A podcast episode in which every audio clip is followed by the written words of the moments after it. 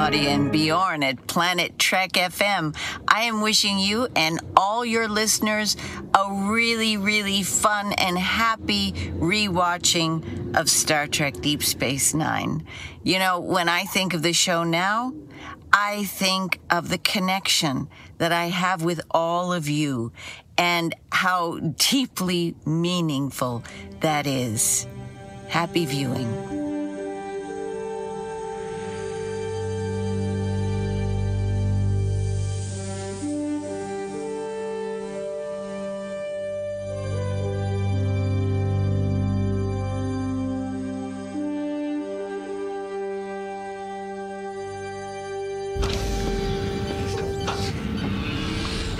Moin, moin und herzlich willkommen zu einer neuen Ausgabe von Planet Trek FM, die ganze Welt von Star Trek mit mir, eurem Björn Sülter.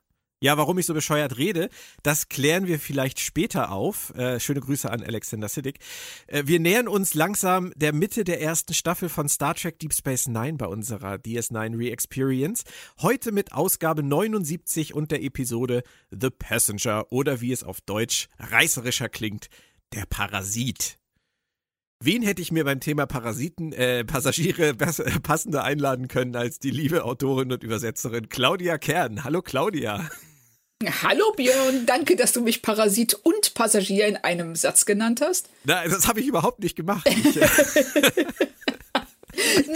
gut, ich lege dir auch gar keine Worte in den Mund, das Nein, ist auch schon gut. Tust du nicht. Ähm, Bevor es mit der neuen Episode losgeht, wie gewohnt ein paar Infos. Äh, die Idee stammt von Morgan Gendel, der gemeinsam mit Peter Allen Fields The Inner Light für TNG schrieb. Da haben wir ja vergangene Woche schon drüber gesprochen, was das für ein Brett war und lieferte danach noch Starship Mine, alias in der Hand von Terroristen ab. Eine Folge übrigens, äh, über die ich mich jedes Mal riesig aufregen kann. Claudia, weißt du warum?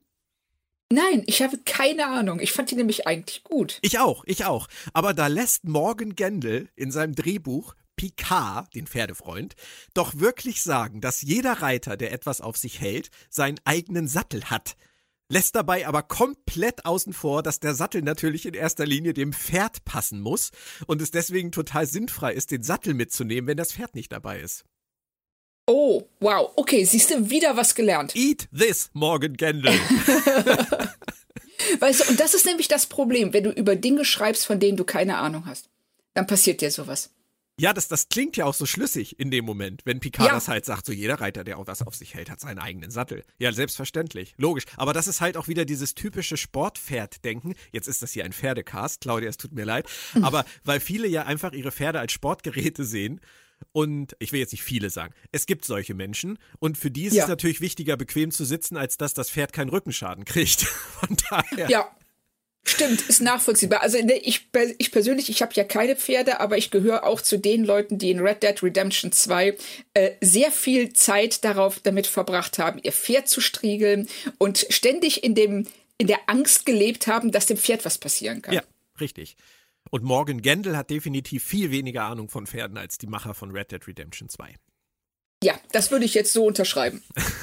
für DS9 war er dann noch für die Story ähm, bei Armageddon Game, das Harvester-Desaster, verantwortlich. Und das war's dann für ihn auch in Sachen Track. Das Drehbuch zu der heutigen Episode schrieb er übrigens mit Robert Hewitt Wolf und Michael Piller. Er hatte also echt hochkarätige Hilfe dabei. Regie führte zum vierten und vorletzten Mal bei DS9 Paul Lynch. Und noch was zu Gaststar Caitlin Brown, die hier die Kajada spielt. Die kennt man natürlich als Natot aus Babylon 5, dürfte dir ja auch was sagen, Claudia. Und später noch Richtig? aus der TNG-Doppelfolge Gambit, der Schachzug. Und ohne zu viel vorwegzunehmen, ich fand sie als Natot und in Gambit besser als hier. ja, das würde ich so unterschreiben. Die äh, Fun Fact, die hat übrigens heute ihre eigene Schauspielagentur und vermittelt Schauspieler an Conventions. Wow.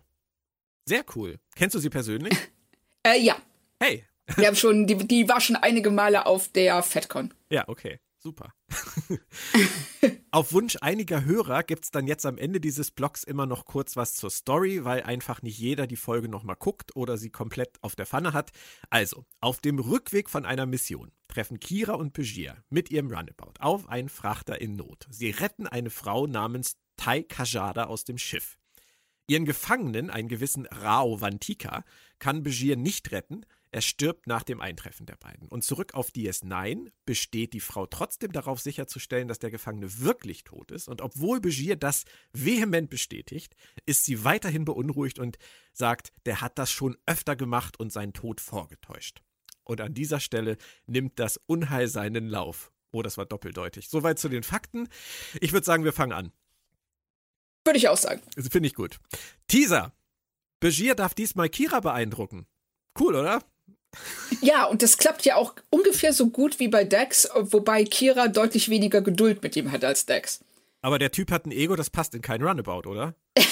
Nein, also man hat wirklich die ganze Zeit den Eindruck, er müsste ständig Kopfschmerzen haben, weil er äh, mit seinem aufgeblasenen Kopf gegen die Wände knallt.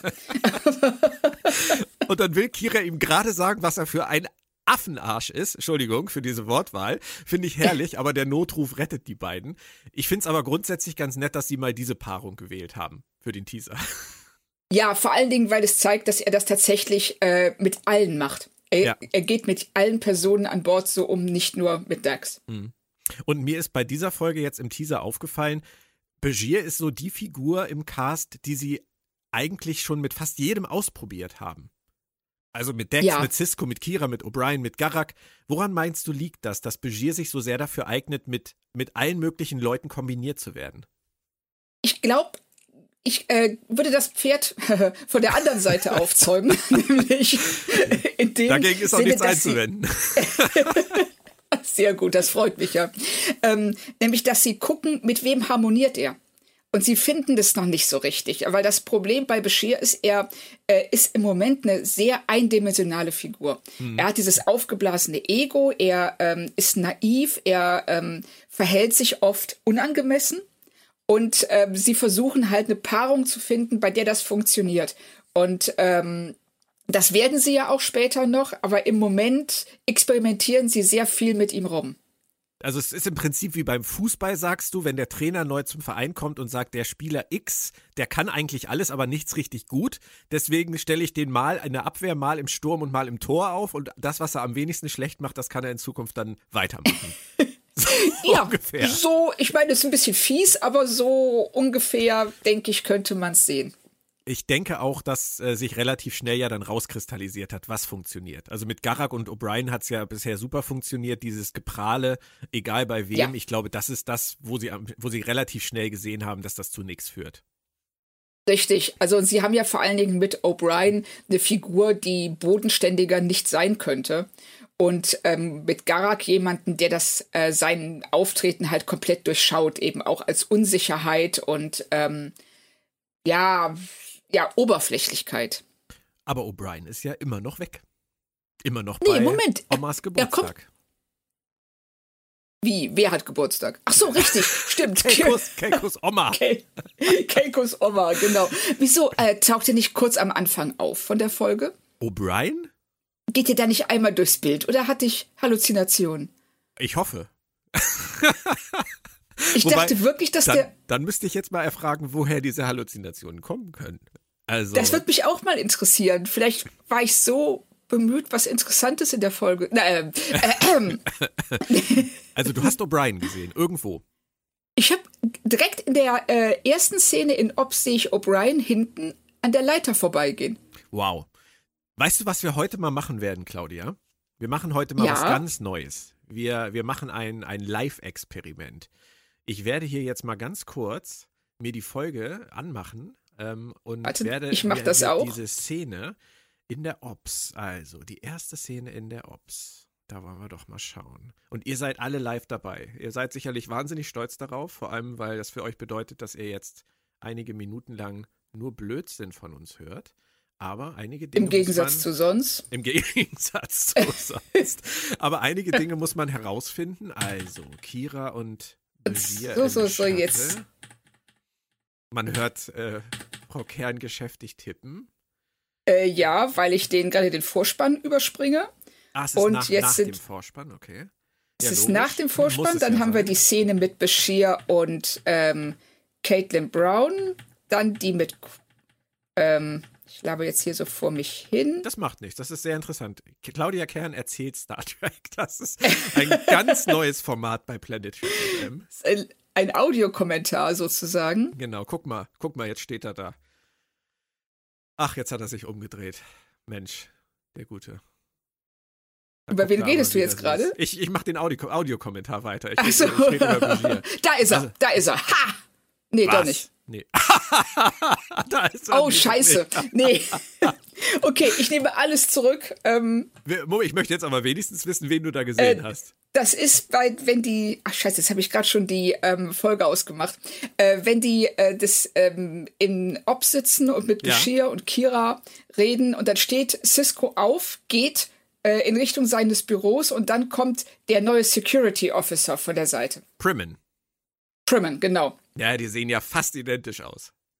Ja, die sehen sich schon so ein bisschen ähnlich aus der Ferne auf einem kleinen Bildschirm Ah. Ja, mit ja, ja, einem total. Auge hingeguckt. Du, hast- du hast recht. Es hätte ja auch sein können. Es wäre auch lustig gewesen, wenn sie diese Szene noch gedreht hätten im Kontext von einer anderen, wo O'Brien, also wo Colmini noch Zeit hatte und dann haben sie es nicht gemerkt und sie sagen ja auch in dieser Folge nicht, dass er noch weg ist. Er ist ja einfach nur. Nein. er ist ja einfach Richtig, er fehlt einfach.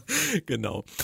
Kommen wir zurück. Ich hoffe, ihr seid noch da, äh, alle da draußen. Letzte Woche, ähm, Claudia, hast du was gesagt und ich hatte fast das Gefühl, man hat dich erhört, denn diesmal kommt am Anfang zumindest keiner zur Station, sondern das Runabout stolpert über jemanden, der dann äh, für Probleme sorgt. Ist das besser? Es ist äh, eigentlich nur ein Umweg, um, um zum gleichen Ergebnis zu kommen. Nämlich, ähm, sie äh, holen praktisch die Person, die zur Station kommt, dieses Mal mit dem Taxi ab. Aber das Endergebnis ist halt dasselbe. Wir haben wieder einen Störfaktor, der den normalen Betrieb der Station unterbricht. Das muss irgendwie in der Bibel, in der, in der Bibel gestanden haben, in der Serienbibel. Also dieses, diese Art der Herangehensweise ähm, haben sie ja offensichtlich bei jedem Drehbuch, im, zumindest in der ersten Staffelhälfte, verfolgt. Ja, richtig. Es ist, ähm, sie versuchen das dieses Mal mit dem ähm, äh, Runabout, weil es halt nicht so passiv wirkt. Ja. Wie die Station sitzt da und jemand kommt. Dieses Mal sind sie im Runabout und ähm, begegnen halt einer Person, die sie dann mitnehmen. Das ist alles schon so ein bisschen aktiver. Ja. Also man merkt, dass sie auch selber, äh, dass ihnen selber klar geworden ist, ähm, dass dieser Handlungsablauf einfach zu passiv ist. Ja. Aber das ist ja auch ein Lernprozess. Ähm, wenn man sich Genau. den, den äh, Teaser genau anguckt, ist natürlich wieder mal, wenn man weiß, wie es weitergeht, die Auflösung der ganzen Episode schon darin versteckt. Denn wie einst Spock auf McCoy überträgt äh, Vantika seine unsterbliche Seele ja hier auf Begier und sagt sogar ähm, fast never forget. In dem Zusammenhang sagt er, make me live.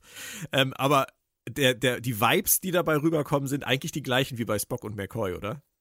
Ja, das fand ich auch. Also mir ist es in dem Moment tatsächlich nicht aufgefallen. Nein. Ähm, aber ähm, es nimmt natürlich sehr viel vorweg und äh, ist dann rückblickend äh, auch sehr viel sinnvoller.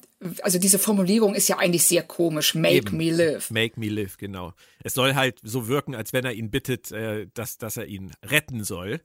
Save my Genau. life, würde man wahrscheinlich normalerweise ja, genau. sa- Save sagen. me. Dieses Make me live, ja, natürlich. Wenn man, wenn man im Nachhinein darüber nachdenkt, ergibt es natürlich total Sinn. Aber Ich. ich bin natürlich auch nie am Anfang drüber gefallen, als ich es das erste Mal gesehen habe. Zurück auf der Station. Ja, bitte? Äh, sind dir eigentlich Kiras schöne Ofenhandschuhe aufgefallen, Ofenhandschuhe. mit denen sie zurückkommt? Sie kommt doch dann, äh, oder hat die schon wieder Halluzinationen? Ist das jetzt hier so ein, so ein, so ein Leitmotiv dieses Casts? Claudia hat Halluzinationen. Also in meiner Welt ähm, kommt Kira zurück mit einem Feuerlöscher, wo sie den her hat, ja, irgendwo im Schiff wahrscheinlich, und löscht das Feuer neben dem Gefangenen Ja. und hat dabei Handschuhe an, die bis zum Oberarm gehen. Es ist mir nicht aufgefallen, aber ohne dass ich es jetzt Oh, oh. überprüfen würde, nein, ohne dass ich es jetzt überprüfen würde, würde ich es dir einfach mal glauben. Und ich kann mir richtig gut vorstellen, wie sie bei den Dreharbeiten ähm, jemanden von der Schauspielgewerkschaft dabei hatten, der in dieser Szene gesagt hat, also wenn wir hier irgendwas mit Feuer machen und ja, genau. Mrs. Visitor das auch noch selber und ohne äh, Double spielen soll, dann muss sie zumindest diese feuerfesten ganz Hand, ganz Armhandschuhe anziehen. Ja, genau sowas. Ja, das ist zu gefährlich, sonst das macht keine Versicherung mit. Nee, richtig. Aber sehr schön, dass dir das aufgefallen ist. Und ich glaube dir das jetzt einfach, Claudia. Und wenn es nicht stimmt, dann, ähm, dann müssen wir nächste Woche darüber sprechen. Oh ja, richtig. Das Da fällt- so, wir sollten, ja, Da, da, da fällt mir was ein. Beim Thema, wenn das nicht stimmt, müssen wir nächste Oh, oh. Woche darüber sprechen. Ähm, wir haben da noch was aufzuklären aus einer der letzten Wochen. Wollen wir das jetzt machen oder wollen wir das am Ende des Casts machen? ich würde sagen, wir machen das am Ende des Casts, ähm, damit äh, ich meine, in meiner Schande noch bis nächste Woche ähm, schmoren kann. Am, am Ende dieses Casts oder am Ende des nächsten? Äh, nee, nee, am Ende dieses Casts, damit ich dann Ah, okay. äh, eine Woche lang bis zum nächsten Cast äh, in Okay. meiner Schuld mich sühnen kann. Dann erinnere mich bitte. Mein Gedächtnis ist ja Oh, oh. so schlecht. Ja. Zurück auf der Station. Wir lernen die gerettete äh, Tai Kaja- Kajada, diese Namen machen mich wahnsinnig, Tai Kajada kennen. Es wird nicht Ja. einfacher. Und äh, sie wird natürlich direkt mit dem größten Schambolzen des Quadranten zusammengebracht. Aber er flirtet nicht mit ihr. Fand ich irre. Ja, ich fand vor allen Dingen, dass er richtig Schiss vor ihr hat. Also er ist wirklich eingeschüchtert von ihrem Auftreten, wenn sie äh, sagt, sehr barsch, ich habe 20 Jahre lang mit der Jagd, ich habe 20 Jahre mit der Jagd auf ihn verbracht. Und dann anschließend äh, der Leiche das Messer in den Bauch rammt. Also die ist schon ja beeindruckend, wobei ich da so ein bisschen bei diesem ganzen Dialog an den Papagei-Sketch von Monty Python denken musste. So, nur mit vertauschten Rollen, dass Bashir sagt, so, nein, der Papagei ist tot. Und sie sagt, nee, ich glaube, der schläft nur. Das ist eine sehr schöne Assoziation. Sollte man auch mal wieder gucken, fällt mir dabei gerade auf. Oh ja, immer wieder ein Genuss. Und ich möchte gerne nochmal den Satz, ähm, wir lernen Tai Kajada kennen sagen, damit ich das einmal halbwegs unfallfrei äh, rausbekomme. Du hast das mit dem Messer in den Bauch gerade erwähnt. Da fand ich Begier auch ganz interessant, weil ich meine, es ist eine Krankenstation, da liegt halt eine Leiche und Begier ist nur so, ja, okay, werden halt Leichen verstümmelt. Ich hab's nicht gesehen. Das ist halt so, boah, spannende Frau. Ja. Macht man Ja, so bei ja. uns. Genau, also erstmal finde ich es auch super, dass in dieser Krankenstation anscheinend eher mit groben Geräten gearbeitet wird, dass da so ein riesen Küchenmesser auf dem Tisch liegt. Ja. Und dann rammt sie der Leiche das Messer in den Bauch und Bashir ist so, ja, siehst du, ist doch tot, habe ich doch gesagt. Ich meine, das Problem äh, wurde nicht aufgegriffen, aber ich stelle mir dann so vor, wie er das den, äh, den Hinterbliebenen sagt. Also er ist, in ein, er ist in einem Feuer gestorben. Warum hat er ein blutendes Loch im Bauch? Naja, egal. Wir sprechen nicht drüber. Genau, aber ich denke mal, nach der Autopsie wird er auch noch ganz andere Probleme gehabt haben. Wahrscheinlich. Wir wechseln deswegen mal ganz kurz ins Quarks und wir lernen, Quark steht Dex jederzeit zur Verfügung. Day or night. Das wäre für einen Barkeep heute auch nicht mehr so ganz schicklich, oder? Ja, wäre ein bisschen schwierig. Wobei ich da äh, Quark tatsächlich nicht ganz so eklig finde wie ähm, äh, in anderen Szenen vorher, weil er hier, also man weiß eben, Dex, ähm, Dex kratzt das alles nicht. Die steht da drüber. Ja. Und er äh, ist also praktisch wie so ein kleiner Terrier, der die ganze Zeit versucht, nach einer Leberwurst zu schnappen, die zwei Meter über ihm hängt. Ja. Und ich finde, man merkt auch, dass ihm das bewusst ist. Er, er, er sagt ja auch was über das Thema. Man wird ja so noch träumen dürfen, so nach dem Ja, Motto. Genau. Und das, das finde ich, bringt er eigentlich ganz süß rüber. Ich fand es auch sehr süß, ähm, wenn äh, er dann, wenn sagt, was sagt Odo? Ähm, jeder Typ hier ähm, auf dem äh, auf der Station würde ihr gerne einen Raktagino kaufen. Geile Antwort, Und oder? Quark sagt, I'm the one with a Raktagino machine. Das ist auch so ziemlich mein Lieblingssatz aus der Episode gewesen. auf jeden Fall. Also den fand ich echt groß. Odos Blick ist daraufhin auch, weil er wirklich in diese Falle reingetappt ist. Ja. Und wenn es, wenn es so ist wie hier mit den Odo-Quark, den Quodo-Szenen, dann ist es halt, finde ich, auch immer großartig. Also die beiden als Sparringspartner füreinander, das haben sie ja früh, äh, früh entdeckt. Das funktioniert in neun von zehn Fällen. Und alleine ja, für den Raktorgino-Satz hat sich hier gelohnt. Also. Ja, das ist, das ist toll. Und äh, ich fand auch sehr schön, wenn Odo sich wieder mal in seinem Alleinsein suhlt und dass er ja niemanden braucht und niemanden haben will, aber ständig in jeder Folge bei Quark rumhängt. Das wollte also, ich, das wollte ich gerade sagen, genau. Quark, Quark erklärt Odo das Thema Gesellschaft und Bedeutung von Gesellschaft. Und der sitzt da jede gefühlte Folge und genießt Quarks Gesellschaft. Ja, also. richtig. Also für jemanden, der, der, der ständig davon erzählt, wie toll er es findet, allein zu sein, ist er sehr viel mit Quark zusammen. Definitiv. Und wenn es nur ist, um ihn, äh, wie er ja immer wieder sagt, im Auge zu behalten, aber diese Art und Weise seines Vorgehens, dass er ähm, sich da hinsetzt und dem Schwerstkriminellen der Station diese Informationen immer gibt, nach dem Motto, ich hab dich im Blick, ich, ich, ich weiß, ich finde das ja, ich finde das ja witzig. Ich liebe das ja an den beiden. Aber wenn ich jetzt mal ja. wieder, wenn ich jetzt mal mich in die Ciscos Rolle hineinversetze als Chef dieser Station, ich weiß nicht, ob ich diese Vorgehensweise so geil finden würde. Ja, das, das kommt ja auch hier in der Folge, wenn es um diese Doridium, äh, diesen Doridium-Frachter geht. Das, ich weiß auch nicht, ob diese Taktik so klug ist. Also da kann ich dann Primmon auch schon verstehen, dass er sagt, hör mal, du plauderst das einfach aus. Und wenn Quark und ich dich gehört haben, dann noch ein halbes Dutzend Leute, die drumherum sitzen. Eben, das ist, das ist ja auch noch der Punkt. Aber gut, wenn, wenn Odo halt sagt, ich hab's im Griff und es ist besser, wenn alle wissen, dass ich es im Griff habe. Aber dazu kommen wir auch noch. Das ist auch so ein Thema. Richtig. Ähm, du hast Primmen jetzt gerade nochmal angesprochen. Wir hatten ihn ja am Anfang auch schon äh, mit O'Brien verwechselt. Aber diese, diese Tatsache, dass jetzt ein Starfleet Security Officer auf die Station kommt und hier gleich für großen Kasala-Alarm sorgt. Macht es grundsätzlich Sinn für dich, dass die Sternenflotte ihn schickt? Ja, grundsätzlich ergibt das Sinn, weil wir, ähm, also die Sternenflotte ist ja erst seit relativ kurzer Zeit auf der Station und ähm, in so einem Fall, also bei so einer anscheinend hochwertvollen Fracht, sollte man jemanden dabei haben, dem man das auch zutraut. Und die Föderation. Also ich würde mal sagen, nach den letzten Logbucheinträgen von Deep Space Nine könnte ich es als Sternenflotte verstehen, wenn ich daran zweifeln würde, dass auf DS9 alles so glatt läuft. Mhm. Ich hätte, du hast recht, ich hätte grundsätzlich gedacht, ähm, eben als du das gesagt hast, dass es gar nicht um die, um die Kompetenz von Odo geht, die sie anzweifeln, sondern eher, dass sie seine Loyalität in Frage stellen, weil sie jemanden haben wollen als Gegenpol zur bajoranischen Übergangsregierung, weil er ja letztendlich auf deren Segen hin da ist. Aber du hast natürlich recht, bei dem, was alles passiert ist in den letzten Wochen, muss man an seiner Kompetenz zweifeln dürfen. Ja, aber du hast auch recht. Also, weil das äh, ist wirklich eine Frage der Loyalität. Er ist nicht Sternenflotte.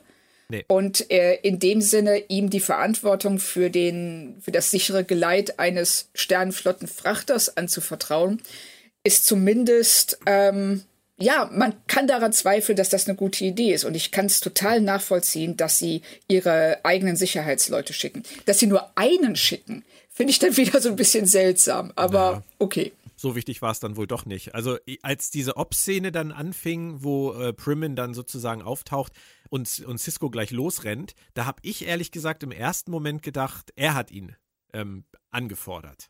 Das war so meine, meine, erste Idee. Kira ist ja dann ja. auch gleich, äh, wie immer, direkt äh, echauffiert. Einen kurzen Moment. Aber als dann diese Primin-Cisco-Szene kommt, wird ja dann sofort klar, Cisco hört sich das zwar an, aber er ist dann super deutlich in einer Art und Weise, die ich ehrlicherweise gar nicht erwartet habe und sagt, Odo ist der Boss, Starfleet ist hier zu Gast, Primin reißt dich zusammen. Ähm, war das für dich nachvollziehbar, dass er das sagt? Ich meine, er ist der Sternflotten-Commander. Ähm, ja, es ist für mich nachvollziehbar, weil er Primmen von diesem Trip runterbringen will. Ich kann hier als Sternenflotte überall reinmarschieren und allen sagen, was sie zu tun und zu lassen haben. Ja. Ne, das ist so ein bisschen so eine Kolonialismus-Haltung, mhm. die Primmen da an den Tag legt. Ja. Und äh, Cisco entgegnet ja, ähm, halt den Ball mal ein bisschen flach weil die wissen hier schon, was sie tun. Und guck mal, du sollst nicht vergessen, was du gelernt hast, aber du kannst auch von diesen Leuten hier was lernen. Mhm. Und das fand ich eigentlich von ihm eine sehr schöne Reaktion darauf. Also auch, dass er sich so ohne Wenn und Aber hinter Odo und ähm, äh, sein Stationspersonal stellt. Finde ich auch. Und wenn wir einen Schritt zurücktreten von Cisco jetzt mal zu Avery Brooks, wir haben das Thema ja die letzten Wochen immer mal wieder gehabt, nicht nur bei ihm, sondern auch bei Nana Visitor und bei Alexander Siddig und bei Terry Farrell. Die waren ja alle so ein bisschen allein im Wald gelassen, ähm, was das Spielen der Drehbücher angeht und das Ausfüllen ihrer Figuren angeht. Aber ich finde tatsächlich, ab dieser Folge, also zumindest in dieser Folge, in dieser ersten Szene mit Primmen und auch noch später in der mit Odo, dass Avery Brooks sein, seine Ausbrüche schon nuancierter spielt. Ja, also es ist in jedem Fall besser geworden im Vergleich zu seinem Ausbruch gegenüber Dax ähm, in der letzten Folge. Ja. Und hier jetzt, ähm, er reißt sich zusammen, er äh, stellt, er gibt sich autoritär, aber nicht aggressiv. Und das funktioniert super. Also ich fand ihn in beiden Szenen, in der hier und in der später mit Odo, sehr überzeugend. Ja. Ja, ja, es ist, es ist halt ein Prozess und das merkt man jetzt bei den ersten Folgen ja. wirklich deut viel deutlicher, als ich das in der Erinnerung hätte wahrhaben wollen. Also. Geht mir auch so. Ich hätte Brooks tatsächlich äh, für alle sieben Staffeln verteidigt mit meinem Leben. Ähm, vor diesem Rewatch. Ähm, jetzt, jetzt kann ich es halt zumindest verstehen, dass die Leute am Anfang gesagt haben, ein bisschen Overacting oder hier, hier und da ja auch mal dieses, dieses ultralässige, fast teilnahmslos gleichgültige, was wir auch schon hatten. Ähm, das ja. hätte ich nie wahrhaben wollen, aber es ist da. Es ist da, das muss man einfach zugeben. Er hat eine Weile gebraucht. Richtig. Und ich frage mich da auch generell, ob man heute, weil ich finde, heute kommen, hat man den Eindruck ganz oft, dass die Schauspieler schon in ihren Rollen drin sind, wenn so die erste Staffel losgeht. Und ich frage mich, ob man damals anders gearbeitet hat, ob die heute mehr Vorbereitung bekommen und ob man damals sich eher rangetastet hat, schon während die ersten Folgen liefen. Das kann ich mir sehr gut vorstellen. Also ich glaube tatsächlich, dass die Herangehensweise heute mit sehr frühen äh, Table Reads zum Beispiel ähm, eine andere ist als damals. Also vor allem, weil das bei den Star Trek-Serien ja mit dem Casting auch oft sehr kurzfristig noch umgeschmissen Richtig. wurde. Und wenn dann jemand halt, äh, wie jetzt äh, Kate Mulgrew ist natürlich so ein Extremfall gewesen, die während der laufenden Dreharbeiten ähm, die Kollegin Bujold ersetzt hat, ähm, ja. und gar nicht wusste. Also da haben sie einfach nur gesagt, das hat nicht funktioniert, die war zu ruhig, zu wehleidig, zu mäuschenmäßig, du machst es jetzt bitte anders. Und dann ist Kate Mulgrew da reingegangen und hat gesagt, hier, ich bin hier der, der neue Wumms, ich hau euch hier jetzt alle weg. Das funktioniert mal, aber so wie jetzt bei Terry Farrell ähm, zum Beispiel, wenn da keine Infos da sind, dann ist das, muss man sich halt rantasten. Wie in jedem, Richtig. Jo in jedem Job. Genau, und vor allen Dingen, wenn du jetzt, sag ich mal, als ähm, Schauspieler oder Schauspielerin keine Science-Fiction-Affinität hast ja. und vielleicht die Vorstellung, dass du jetzt hier ein Wesen spielen sollst, das hat einen Symbionten in sich, äh, der schon zehn Lebenszeiten hinter sich gibt. Wie spielst du das, wenn du das nicht weißt? Hm. Wenn du da keinen Bezug zu hast? Also ich kann da, dass sie manchmal so ein bisschen äh, so der Schreckstarre zu verharren scheint, schon nachvollziehen. Und das ist auch ein Thema, was wir nachher noch ansprechen werden, weil auch in dieser Folge, du hast das gerade mit dem Symbionten und wie spiele ich das, hast du gerade angesprochen, da kommt ja in dieser Folge gen Ende noch etwas, wo auch jemand große Probleme mit dem Material hat. Aber da will ich jetzt nicht noch mehr vorwegnehmen. Nein, also, aber ich freue mich auf diesen Moment, freue ich mich jetzt schon, seit ich die Folge gestern Abend gesehen habe, feiere ich diesen Moment ab.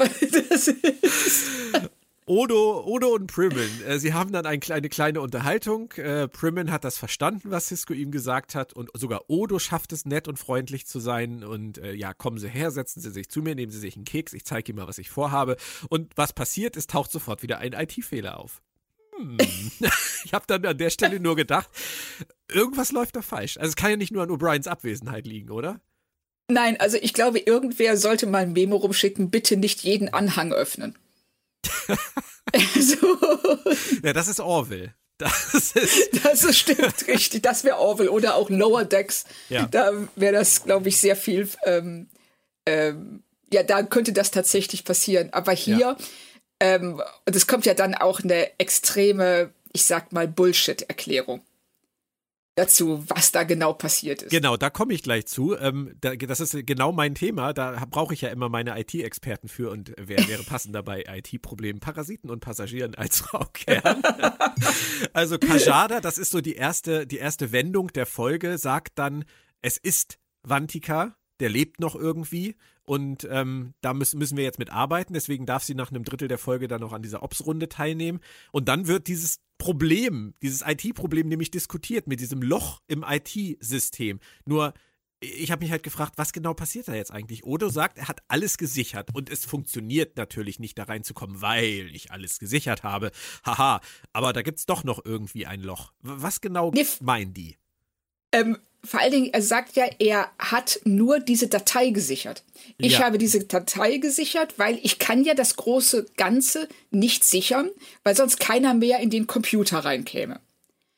Und da denke ich mir, das ist so ein bisschen, als wenn du ein Haus hast Du schließt aber nur die Badezimmertür ab, weil ja sonst niemand außer dir mehr ins Haus kann. Doch klar, jeder, der einen Schlüssel hat, kann ins Haus. Ja. Also, das heißt also, das ganze System ist nicht mal passwortgesichert? Oder naja, frag mal Tosk. Ja, hallo, wo sind die Waffen? Ja, klar, erkläre ich dir gern. Ist genau das, das Gleiche. Die, die Tür zur Waffenkammer ist Passwort gesichert. Das ist genau das gleiche Prinzip. Er hat die Pass, er hat, das, der Computer verrät das sogar und sagt das sogar. Die ganze Station steht dir zur Verfügung, du kommst auch bis zur Tür, aber dann kommst du nicht weiter. Genau, weil danach kommst du nur noch mit Sicherheitsstufe äh, sowieso. Und die kannst du dir bei, ähm, bei Quark besorgen, diesem riesen USB-Stick, den er da irgendwie genau. in der einen Folge auch benutzt hat. Also, das ist schon also ich, ich, ich habe es nicht so richtig verstanden, wieso das nicht funktioniert, wieso er nur eine Datei sichern kann, aber nicht das ganze System. Ja. Nee, das, das ergibt für mich auch keinen Sinn, aber das ist halt wieder so eine typische ähm, Technobabble-Erklärung, die ja auch nicht wichtig ist. Müssen wir ja auch mal ehrlich sein.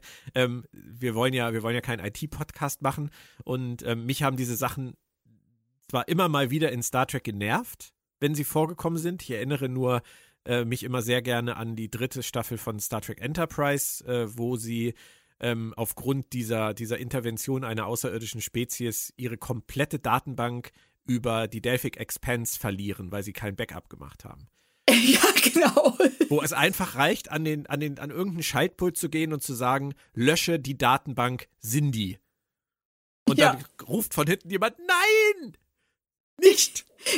Wir haben genau, nein, vor allen Dingen, jetzt ist alles vorbei, jetzt müssen wir wieder zurückfliegen. Das war halt so der Moment, wo ich abgeschaltet habe, wo ich echt gesagt habe, ja, wenn genau. ihr mir genau. das erzählen wollt.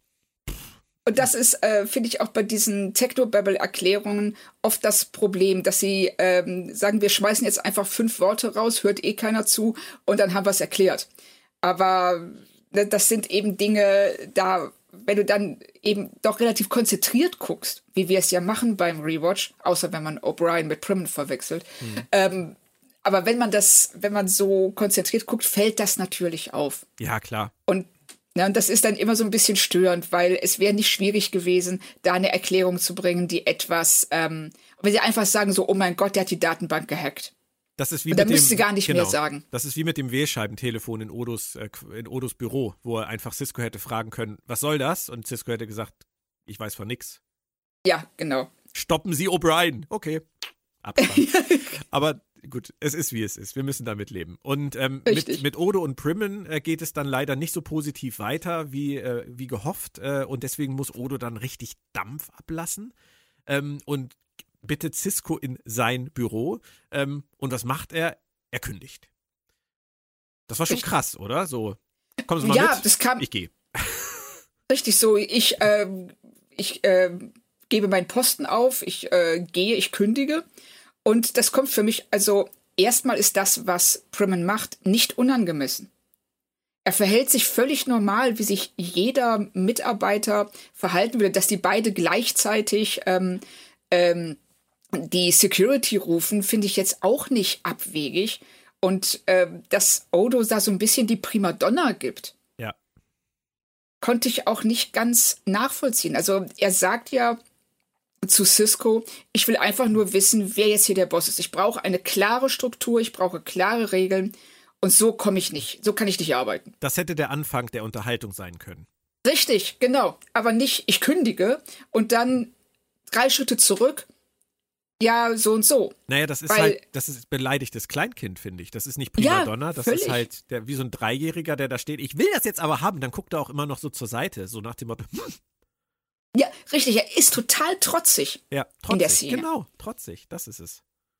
So, und mich würde das wirklich mal interessieren. Also Cisco gesteht ihm dann ja zu, dass er äh, die Operation leitet. Was wäre denn gewesen, wenn er das nicht gemacht hätte? Wenn er gesagt hätte, Prim ist Sternenflotte, deshalb muss der diese gemeinschaftliche Operation leiten. Dann hätte er was, was wäre dann passiert? ja, das, so sah es nämlich für mich auch aus. Er hat da schon manchmal echt so einen Kindergarten am Laufen, der Cisco, ne? Muss Ja. man, muss man Ja. sagen. Aber ich finde es geil, wie es deeskalierend er drauf ist. Er macht das richtig gut. Also wenn er sagt ähm, zu Odo, bei Ihnen weiß ich immer, wo ich stehe. Und das schätze ich total. Und ich mag sie und sie machen hier einen tollen Job.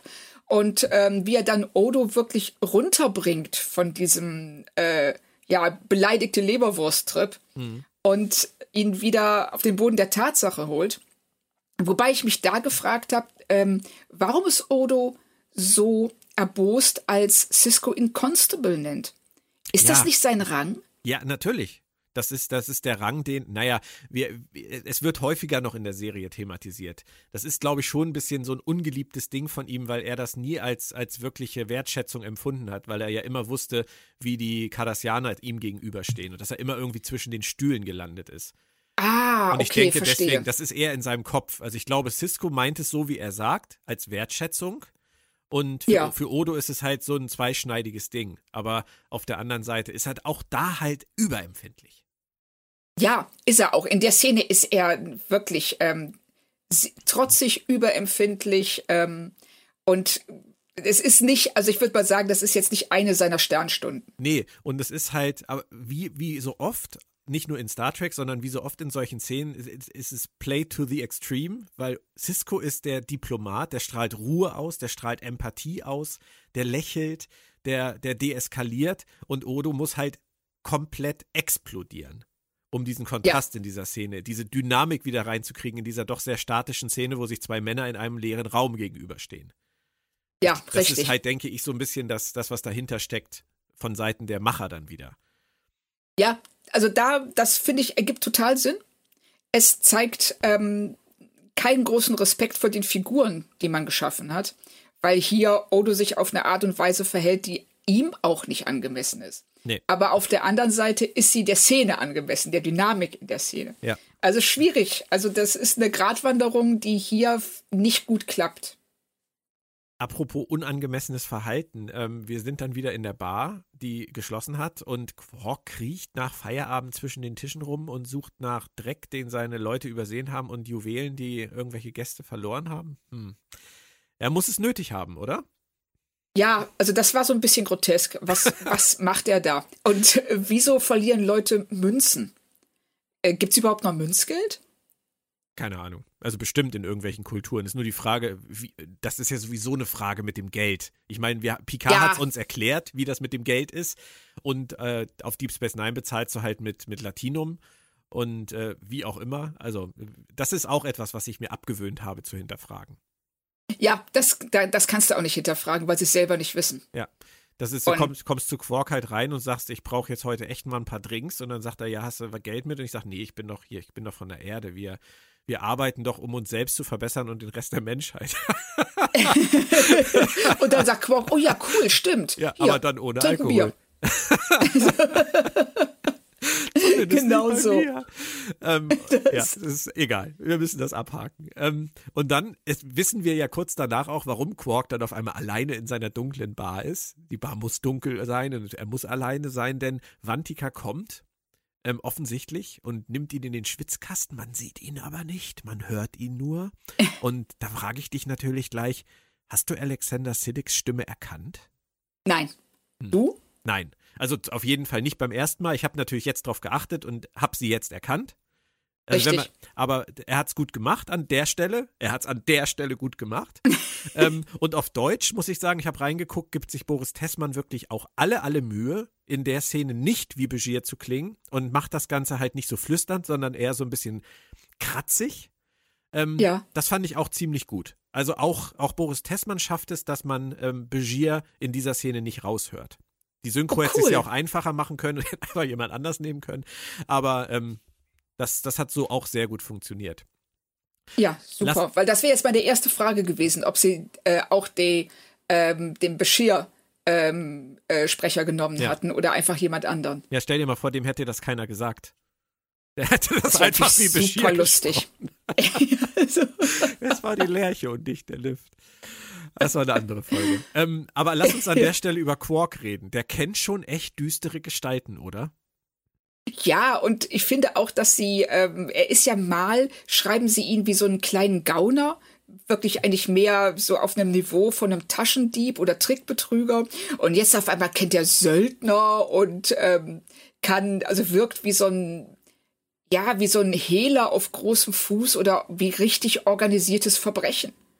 Was sagt denn das über seine Moral aus? Ich meine, das ist die erste wirkliche Folge, wo man sagen muss, sie dulden da einen Schwerverbrecher als Barkeeper. Das ist wirklich, ja, das ist nicht mehr, das sind keine Kavaliersdelikte mehr. Das nee. ist wirklich, äh, wenn er bereit ist, ähm, Söldner anzuheuern, Leute potenziell ermorden zu lassen, was ja dann später auch passiert auf dem Frachter. Und das geht ja alles von ihm aus. Wenn er diese, die Söldner nicht auf die Station geholt hätte, wäre das alles nicht passiert. Ja, absolut. Also und er wird da geduldet. Das ist schon, ja, schwierig das ist schwierig und das bleibt auch schwierig. Das ist auch ein Punkt, der mir tatsächlich auch früher schon aufgefallen ist, dass sie ähm, immer wieder bei ihm über Dinge hinwegsehen, über die man nicht hinwegsehen dürfte. Aus, ja, aus Gründen, die nie so richtig artikuliert werden. Also man kann natürlich sagen, er ist wichtig für die Gemeinschaft, er ist der Gemeinschaftsführer, ähm, und äh, jemand muss dieses Glücksspieletablissement führen oder muss dafür sorgen, dass die Promenade nicht stirbt oder was auch immer man sich da aussuchen kann. Aber so richtig, also es, es gibt keinen Grund, äh, zum Beispiel nicht jemand anderes einzusetzen, der diese Bar pachtet. Richtig. Also das ist ja eine Bar, die offensichtlich sehr gut läuft. Ja. Also wäre es auch durchaus möglich, da ähm, einen anderen Pächter reinzunehmen. Und Quark ist ja, er ist jemand, dem man nicht trauen kann. Er ist jemand, der immer wieder, auch in meiner Erinnerung zumindest, ähm, die Leute auf der Station hintergeht und betrügt. Ja. Und überleg mal, wie viel Energie und Zeit er Odo abzieht, dadurch, dass Odo ja. ihn so extrem im Auge behalten muss und sich so Richtig. extrem um ihn kümmern muss, weil der ein ständiger, ein ständiger Brandherd ist. Genau. Also Irre. das, ich, also ich finde es auch. Also hier, äh, ich habe da echt so ein bisschen geschluckt, als das mit diesen Söldnern kommt. Aber ich liebe Quark und äh, ich, ich hätte niemals die Serie ohne ihn haben wollen. Also von Nein. daher das, davon mal ganz abgesehen. Das ist schon alles so in Ordnung, aber man kann sich diese Frage natürlich trotzdem einfach mal stellen. Es geht wahrscheinlich nur, weil es der abgelegene Außenposten am Rande vom Nirgendwo und neben dem Wurmloch ist. Ähm, das Wurmloch kam auch schon lange nicht mehr vor, fällt mir gerade auf. Das ist auch Stimmt, richtig. Wieder. Ja, aber nur deswegen geht es wahrscheinlich und weil Cisco sich auch sagt, ja, ist halt eine bajoranische Station. Machen wir es halt einfach mal so. Zur Halbzeit der Folge äh, fiel mir dann auf einmal wie Schuppen von den Augen, dass Dex gar nicht mit O'Brien und Keiko zur Erde gereist ist, um Omas Geburtstag zu feiern. Nein, die hatte ja letzte Woche ihre Gerichtsverhandlung, bei der sie fast durchweg geschwiegen hat. Und das hat sie jetzt auch in dieser Folge 23 Minuten geschafft. Sie saß sogar, habe ich noch extra mal zurückgespult in der Ob-Szene, nur im Hintergrund mit verschränkten Armen. Ähm, jetzt wacht sie aber auf, hat ihren Auftritt und sie hat herausgefunden, dass da was läuft. Das ist jetzt so die nächste Wendung. Begier ist auch dabei, denn jetzt heißt es nicht mehr, Kajada sagt, Vantika, Vantika lebt, sondern jetzt heißt es, Vantika lebt vielleicht in Kajada. Leuchtet dir diese Vermutung, dieser Schluss ein? Nein, überhaupt nicht. also, Warum nicht? Das, weil es so aus dem Nichts kommt. Es ist, ähm, wir haben das, äh, wir die Folge springt ja sehr stark. Ähm, generell von einem Thema zum nächsten.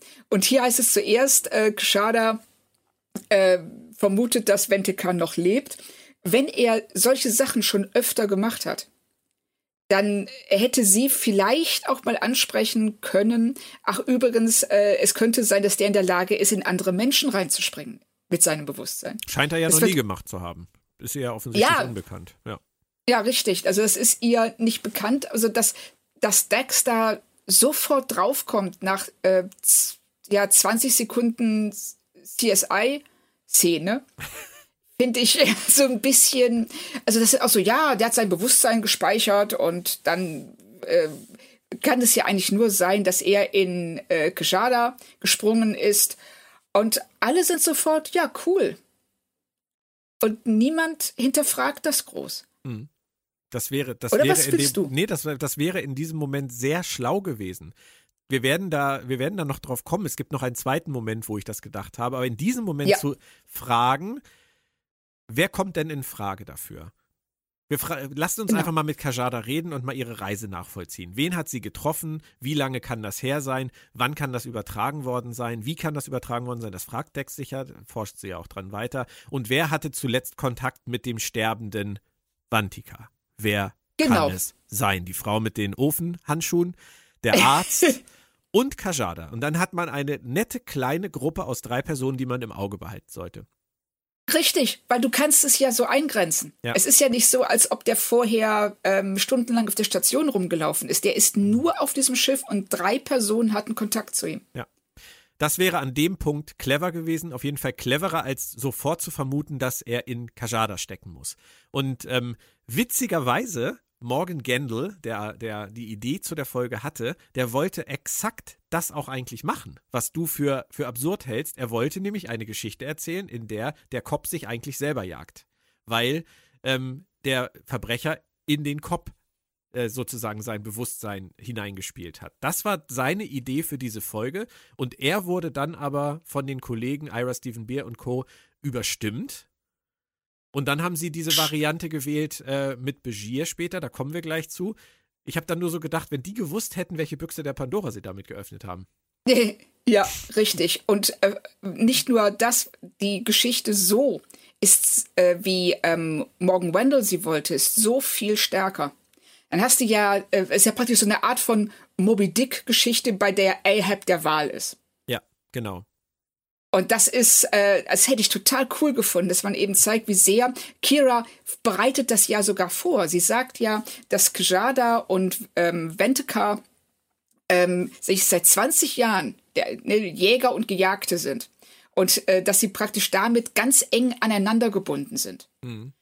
Und das wird alles vorbereitet und dann biegen sie falsch ab. Ja. Und ziehen das nicht durch, dass es eine Geschichte über die beiden ist und über Besessenheit und ähm, äh, ja, und so ein bisschen auch, ähm, wie wenn du auf Seiten des Rechts stehst und jemanden, also ein Verbrecher jagst, dass du selber in diese Welt halb mit reinrutschst und äh, also es sind schon, es wäre ganz, es wäre super interessant gewesen, wenn sie das durchgezogen hätten. Ja. Ich wusste das übrigens nicht und ich finde das total schade, dass sie es nicht gemacht haben. Das ist der, es wäre, was du gerade gesagt hast. Im Prinzip hätte das halt auch diese Ebene gehabt, dass wenn du, wenn du lange Zeit so jemanden jagst, ob das jetzt äh, Ahab ist ähm, oder, oder jemand anders, ähm, du wirst auch ein bisschen zu dieser Person. Du nimmst das ein bisschen in dich auf und ähm, das dann nachher so auf die Spitze zu treiben, indem diese Person in dir ist und du diesen Kampf in dir selber ausfechtest, mit dir, mit dem, was du dein ganzes Leben lang bekämpft hast, das hätte nett werden können. Definitiv. Ja, das, das wäre eine tolle Idee gewesen und eben auch eine sehr viel stärkere und klarere Idee als dieser, ich sag mal so ein bisschen Murks, den sie äh, stattdessen abgeliefert haben. Und da sind wir witzigerweise bei der gleichen Unterhaltung, die wir mit Peter Allen Fields letzte Woche ähm, geführt haben, als es um Inner Light geht, mit Morgan Gendel, der ja sein, sein Kompagnon war bei The Inner Light. Es geht auch da wieder viel um Identität. Und Genau. ähm, das hat, hätte er hier auch sehr stark reingebracht. Das wurde dann verwässert, aber es hätte die Rolle der Kajada auf jeden Fall extrem aufgewertet. Ja, weil irgendwann spielt sie ja gar keine Rolle mehr. Richtig. aus Gründen. Hashtag aus Gründen. Genau. Während äh, die Bar in den ganzen Folgen zuvor ja immer so der Rummelplatz der Station war, ist das diesmal komplett anders. Das ist mir ganz extrem aufgefallen. Die Bar fungiert in dieser Folge nur so als heimlicher Drogenumschlagplatz ohne Besucher. Das ist irgendwie auch eine ganz neue Seite an, auch an Quark, die sie hier irgendwie aufziehen und die gar kein Gegengewicht erhält, weil die Bar nie geöffnet ist. Richtig. Also, und äh, ich finde das ja auch ganz großartig, dass er mit den Söldnern auf der Treppe sitzt in seiner Bar. Er hat, er hat ein Büro, er hat Holosuiten, wo er sich mit denen verstecken könnte. Aber nein, er sitzt, es ist zwar dunkel, aber er sitzt auf dieser Treppe Ja. und äh, flüstert, im, also redet im Flüsterton mit ihm, damit ihn niemand hört. Ja, dann mach doch einfach die Tür zu. Naja, die Tür ist wahrscheinlich zu, aber ich meine, die Türen haben auch Fenster. Also, Ja, deshalb, die Türen der Holosuite haben hoffentlich keine Fenster.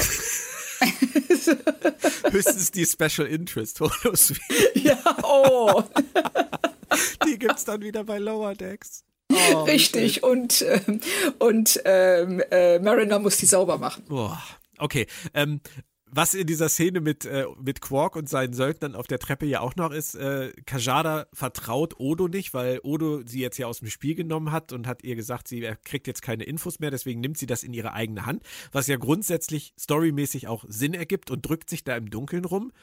Aber dann ist sie so doof, weil so dunkel ist offensichtlich in dieser Bar, dass sie da vom Geländer stürzt. wie schafft man das überhaupt? Ich meine, dieses Geländer ist ja, ist ja nicht irgendwie Fußknöchel hoch. Das ist ja schon hüfthoch. Und sie beugt sich da irgendwie so weit vor, dass sie da drüber fällt und dann hängt sie da. Ich muss sagen, ich habe die, Folge, die, die, die Szene tatsächlich zurückgespult, weil ich dachte, ich habe was übersehen. Ja, nein.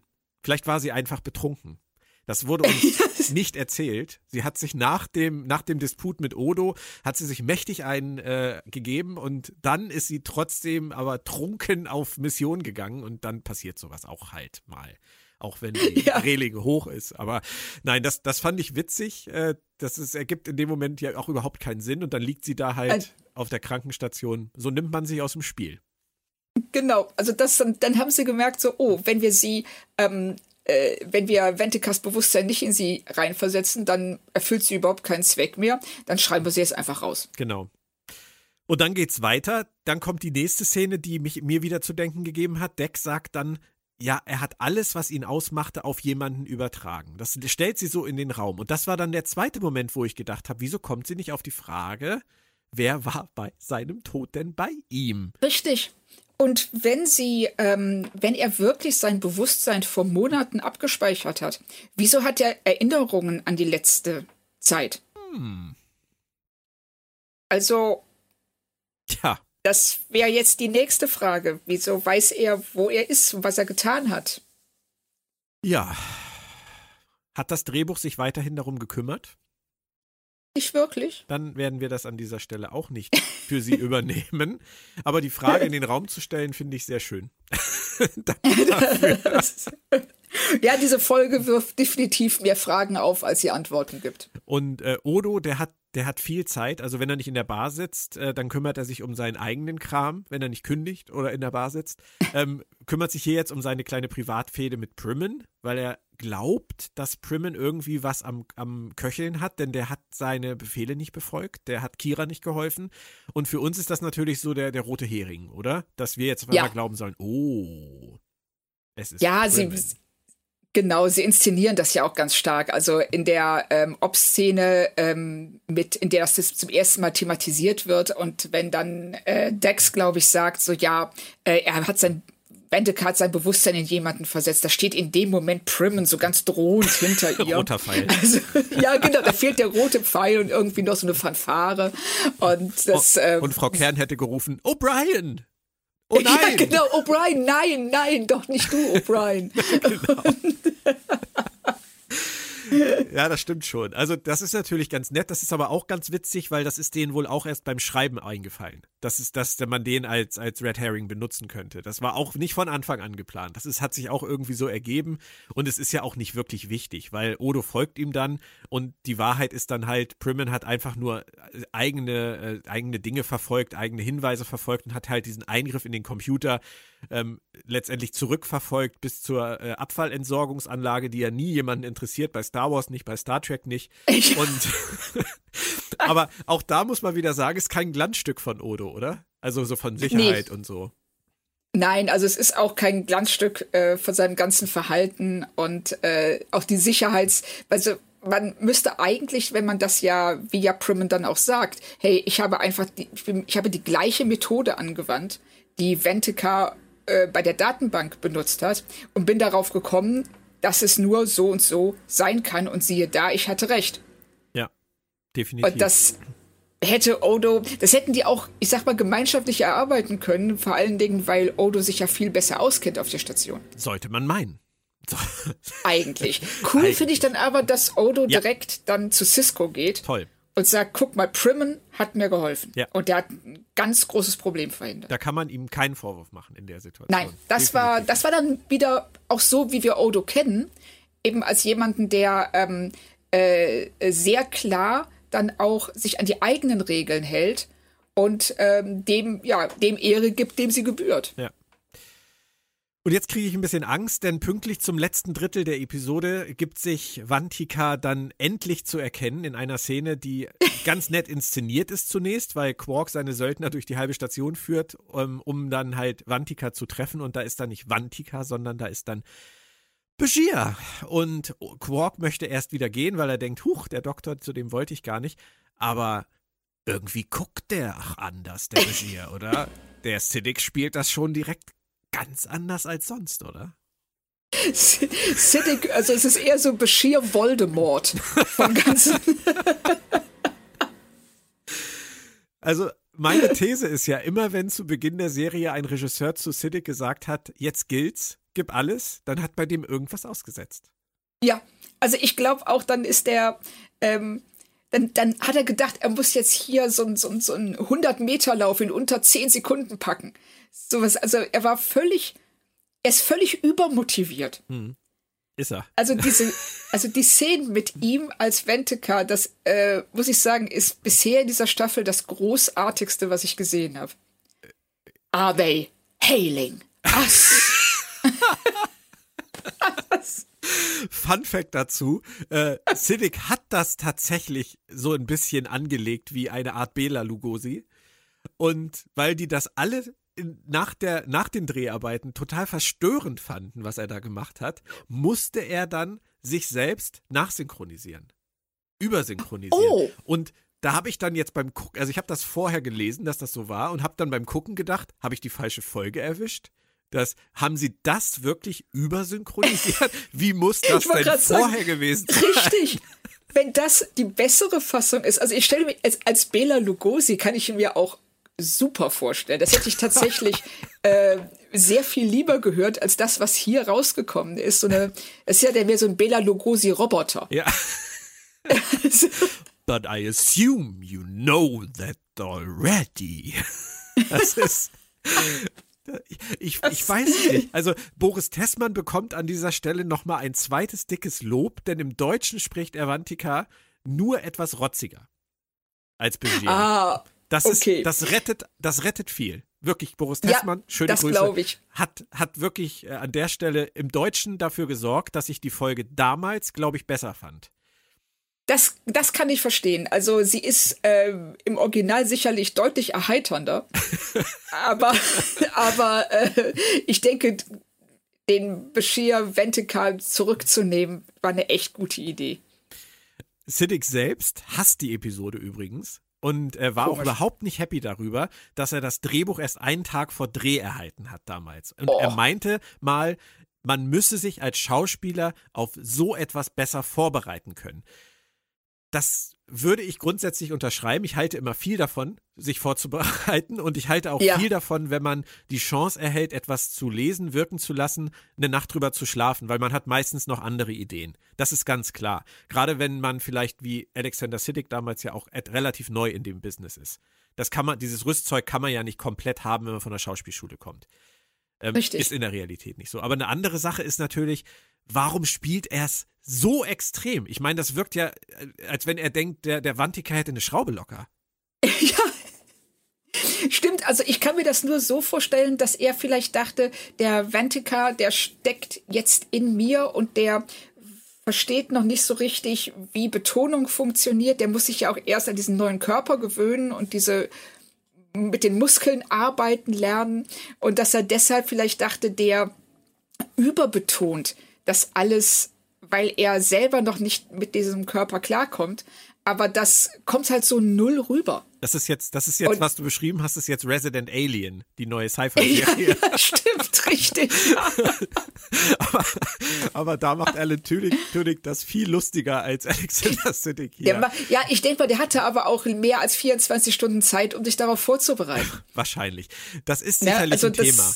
Also gar ja. keine Frage. Also ich, aber es ja, also ich muss da auch ähm, einfach Paul Lynch als ja. Regisseur so ein bisschen an den Pranger stellen, ja. weil es kann nicht sein, dass das nicht aufgefallen ist. Nee, also das, das ist etwas, was nicht, was nicht erst in der Nachbearbeitung auffallen kann. Richtig. Vor allem, wenn das, was er jetzt übersynchronisiert hat, die abgeschwächte Form von dem ist, was er vorher gemacht hat. da hätten die, da hätten die ja eigentlich auf, auf, am Set schon reihenweise umkippen müssen. Ja, ich hätte das so, ich würde das so gern mal sehen. Das, ähm, also alleine schon, wenn er sagt, er vergleicht sich da mit Bela Lugosi, der ja auch der absolute König des Overactings war. Und wenn das nochmal so krass war, dass sie gesagt haben, hey, alles ist besser. Selbst Hailing Us. es ist verrückt. Kommen wir zum Showdown, in dem Bela Lugosi und seine Schergen den Diridium-Transport kapern. Und ich muss dir ganz ehrlich sagen, diese Folge ist, ist für mich echt ein bisschen schwierig, weil äh, bis, bis zu dem Punkt, wo Alexander Siddig äh, auftaucht als, als Vantika, hätte ich da wirklich gesagt, das geht so durch. Das geht als erste Staffelfolge, geht das für mich durch, als, als Mystery-Folge, Mörder-Mystery-Folge, irgendwie Seelenwanderung, was auch immer.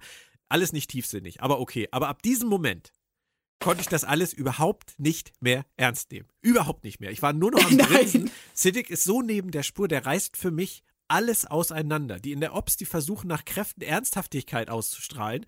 Und Siddiq chargiert und chargiert vor sich hin. Das ist, das, das kann nicht funktionieren, oder? Nein, überhaupt nicht. Und das ist ja nicht mal das einzige Problem. Also Siddiq äh, beziehungsweise Bashir stellt sich dahin und sagt dann, ja, ich bringe jetzt in den, in, ich äh, werfe jetzt den Warp-Antrieb an. Und Cisco sagt, ähm, dann reißt du das Schiff auseinander. Und die ganze Zeit sitzt der Söldner schräg hinter ihm und nimmt das total locker. Hört sich das so an, die anderen Söldner sind dann auch weg. Die tauchen gar nicht mehr auf, nachdem es ähm, Bashir dann den Söldner, als er dann doch sagt, hört mal, hör mal, ich möchte jetzt hier nicht sterben, er erschießt den Söldner. Die anderen beiden Söldner sind verschwunden. Ja. Da reagiert keiner drauf. Dann steht er da und sagt dieses ständige Haha, Sie glauben, dass ich das nicht tun werde, aber ich werde es tun. Ha.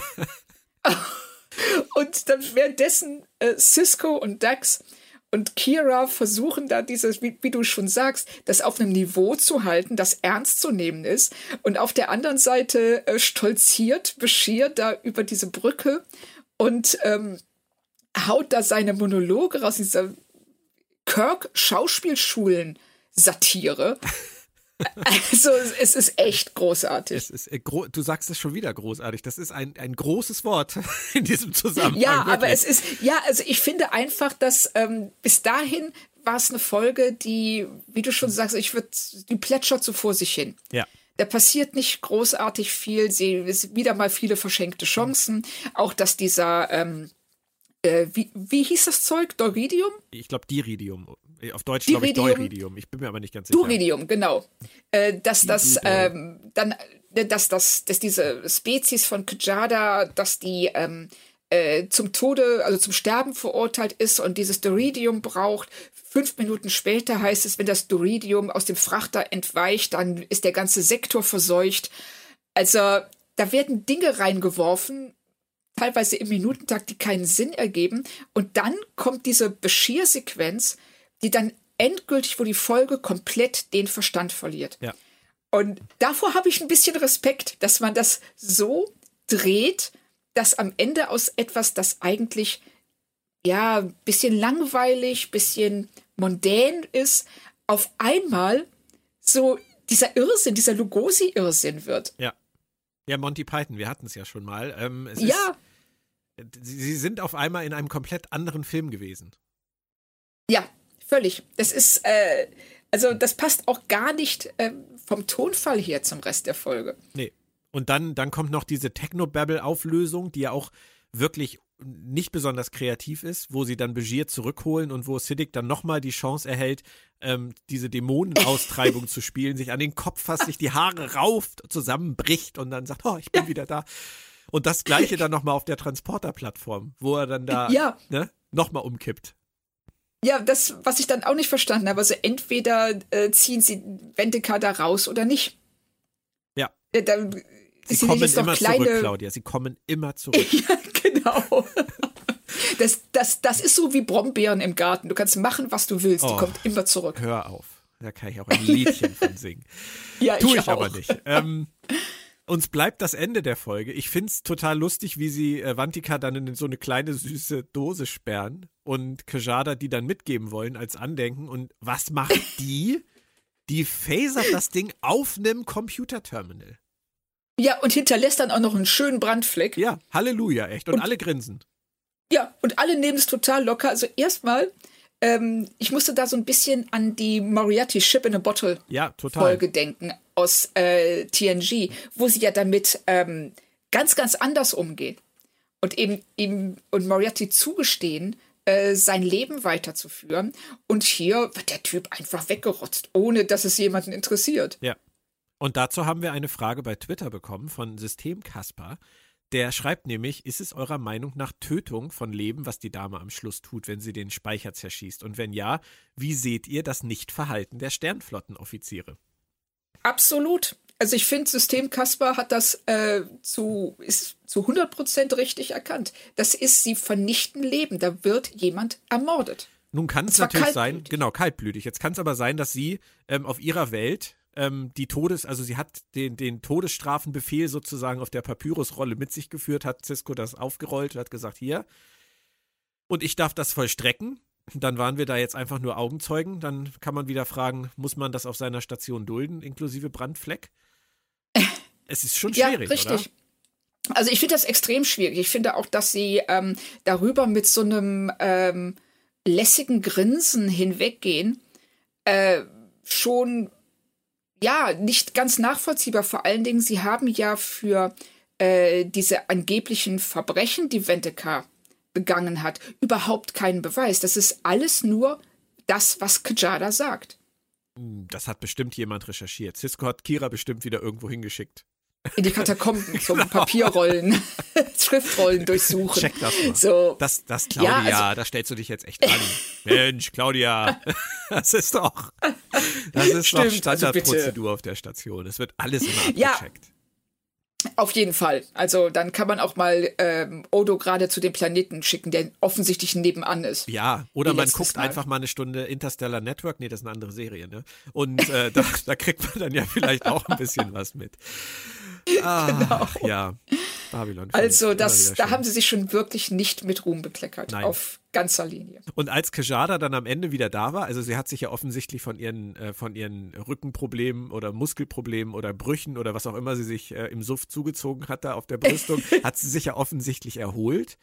Ähm, ist mir dann halt aufgefallen, dass die sie wirklich nur von der Brüstung haben fallen lassen, damit sie die nächsten zehn Minuten storymäßig nicht rumnerven kann, oder?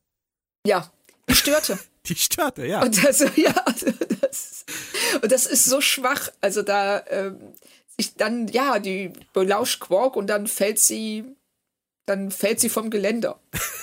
also, okay. Und ewig knistert das Drehbuchpapier. So ist es uns doch ja. am liebsten. Deswegen noch ein Fun Fact. Morgan Gendel wollte für Quark für diese Folge eigentlich einen Song schreiben, den Armin okay. Scheimerman dann hätte wie ein Hobbit singen sollen sowas Fetziges über Latinum und Gäste ausnehmen. Er hatte dann aber Angst, im Writers Room ausgelacht zu werden. Wie stehst du dazu? Ich finde, dass Morgan Gendel da die richtige Entscheidung getroffen hat. also, ich meine, also offensichtlich hatte ja es gibt ja einige Momente in dieser Folge, die äh, vielleicht, also die für Erheiterung sorgen.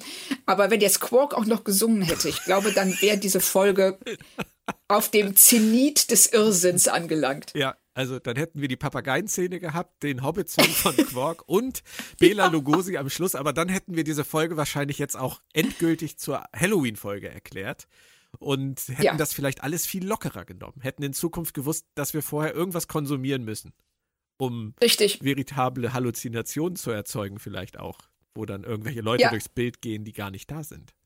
Ne, also ich habe ja schon vorgelegt mit meinen Halluzinationen, aber ich würde auch sagen, dass äh, wenn wir den Hobbit-Song gehabt hätten, dann wäre das ähm, dann ohne Substanzen, glaube ich, schwer aushaltbar. Und nochmal zum Thema Bejor habe ich auch noch eins. Ist dir aufgefallen, dass Dex einmal völlig grundlos unmotiviert Vantika sagt? Ja! Die hatten da echt keinen für, oder? Die hatten keinen dafür, der Nein. auf sowas achtet. Und ist dir aufgefallen, dass Bashir einmal seinen Namen falsch ausspricht, nämlich Bashir? Echt? Nee, das ist mir nicht ja. aufgefallen. Sagt er das als Vantika oder sagt er das als Bashir? Er sagt es als Bashir. Er sagt irgendwie Dr. Bashir, äh, Dr. Bashir, Dr. Bashir. Ja, kann man, kann man sich auch mal vertun. also. ja, ich ja. wenn man erst 22, 23 Jahre so heißt, das Ne, kann man sich nicht immer so merken. Nein, nein, nein. Er sagt ja auch eh zu den meisten, ich bin der Julian. Von daher, das ja. ist ja. Ah, lass uns noch ein Fazit ziehen, äh, auch wenn wir es schon in Teilen gemacht haben. Da kann ich dann noch mal fragen: What's your opinion? Have you decided? oder so ähnlich. Hast du eine Zahl für mich? Ähm, ja, also ich muss sagen, das reicht leider nur für zwei von fünf bei mir. Okay, ich würde, also ich würde tatsächlich sagen, zwei Drittel würde ich so bei drei sehen. Drei von fünf. Und ja. ab dem Moment, wo Bela Lugosi auftaucht, würde ich sagen, wird es absolut ungenießbar leider. Es sei denn halt, man nimmt es auf die humorvolle, was auch mal geht. Aber wenn man die Folge ernst nimmt, ähm, dann zieht es der Rest halt auf zwei, zwei oder zwei Komma wenig runter für mich, definitiv. Ja. Und das ist also, fair. Also das ist echt fair. Es ist fair und es ist fair auch, ähm, wenn man bedenkt, dass sie, äh, dass alle dieses Drehbuch vorher mal gelesen haben und deshalb äh, hätte ihnen klar sein müssen, was alles daran nicht funktioniert. Ja. Und äh, zwei von fünf auch wegen der verpassten Chance Kajala und Ventika. Kajala? Kajala ist aber auch Kajala. Kurz vor Schluss nochmal. Ja. Das ist aber richtig versemmelt. Das, ähm aber du hast recht, die verlorene Kunst, äh, Drehbücher vor, vorm Drehen nochmal zu lesen. Ja, war Richtig, damals, und nicht nur einfach mit Copy-Paste zusammenzustückeln. Ja, aber um das nochmal klarzustellen an dieser Stelle, weil es natürlich schon ein bisschen bissig klingt, äh, wenn man jetzt solche Sachen findet in den Drehbüchern, wenn man so genau hinguckt und auch am Schauspiel so viel rumlästert wie in dieser Folge, also für mich persönlich ändert sich an der, an der Wahrnehmung der Serie als solche noch zumindest überhaupt nichts. Meine Liebe für Deep Space Nine ist ungebrochen, aber man muss halt einfach auch eingestehen, es ist eine erste Staffel und es ist leider auch eine erste Staffel mit den typischen Problemen. Und ähm, da ist halt noch nicht alles Gold gewesen. Das muss man so ehrlich sagen können.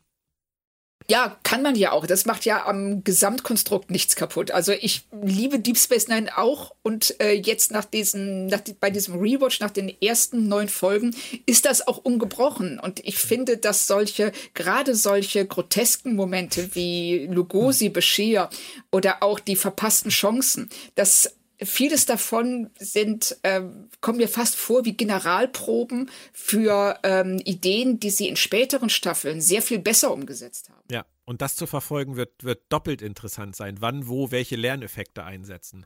Genau. Das, äh, also ich bin sicher, dass wir schon in der zweiten Staffel da einiges sehen werden. Ja. Und ähm, aber jetzt erstmal, also ich habe Bashir Lugosi echt genossen, aber eben nicht aus den richtigen Gründen. Das, das ist sehr schön gesagt, ja. Und da wir ja wissen, wo es qualitativ hinführt, können wir es ja auch echt mit Humor nehmen.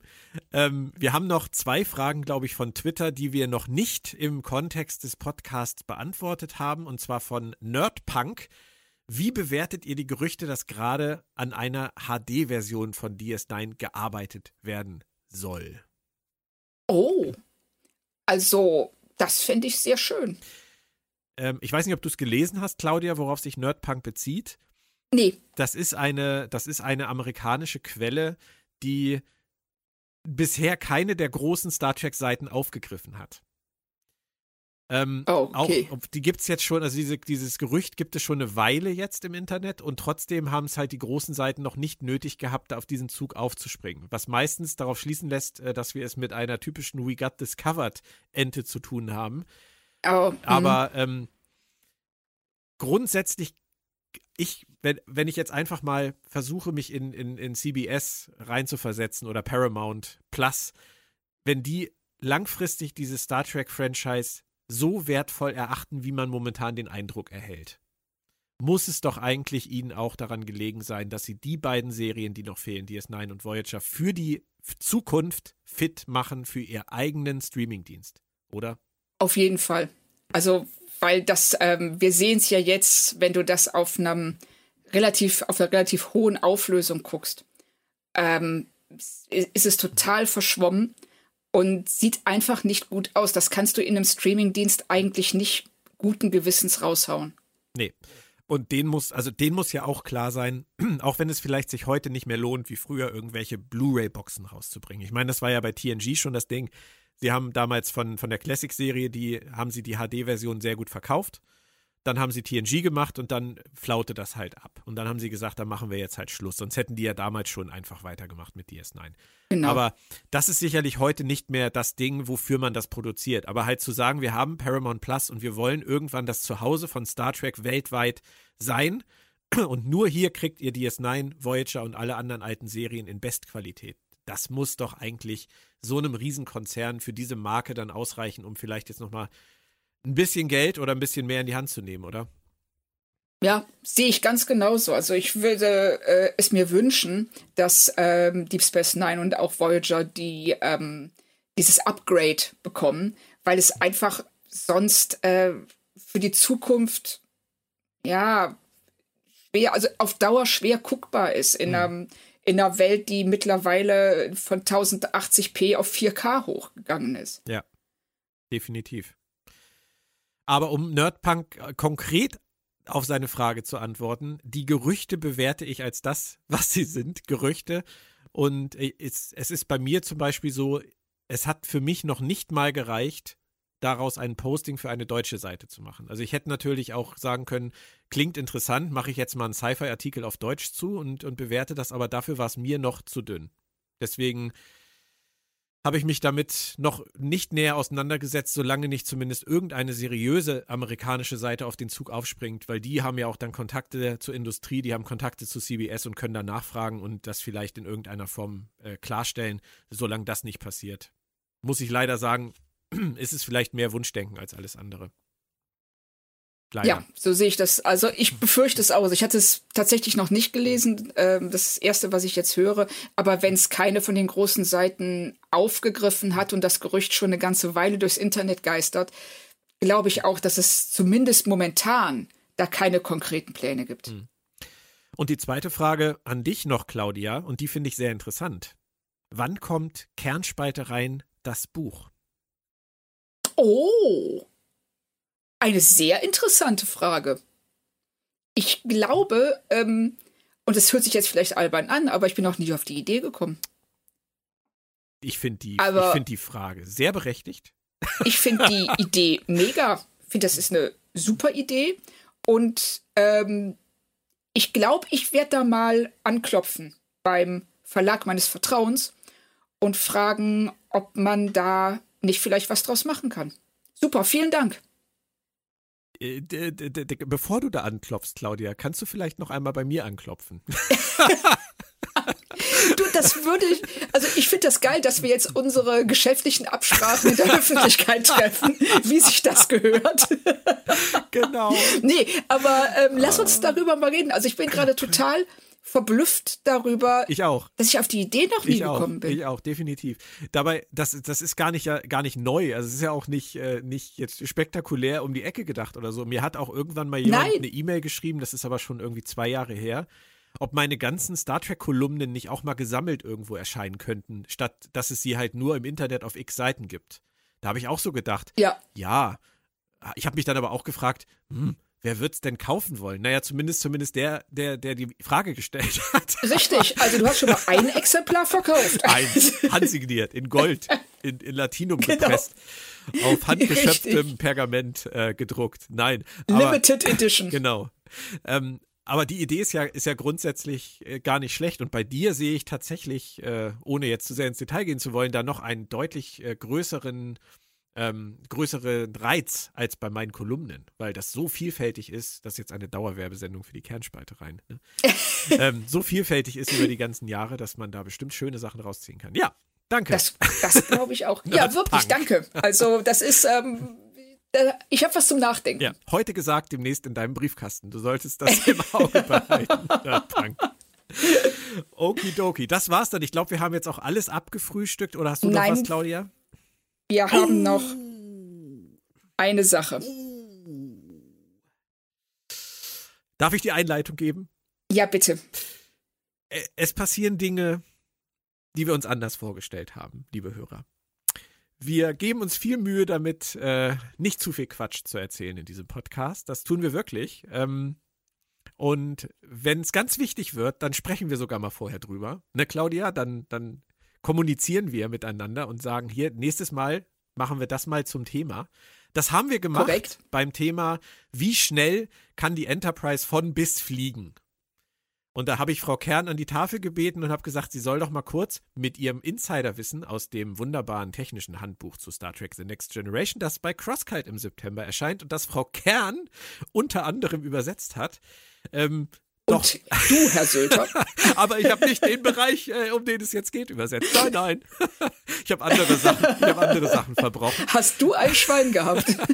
hab gesagt, dann erklär doch mal anhand dieses Faktenwissens, wie das aussieht. Und dann kamst du und wie das immer so ist, wenn es um Technik geht, mir fällt sowas nicht auf, aber unseren Hörern ist was aufgefallen, Claudia. Möchtest du sagen, was?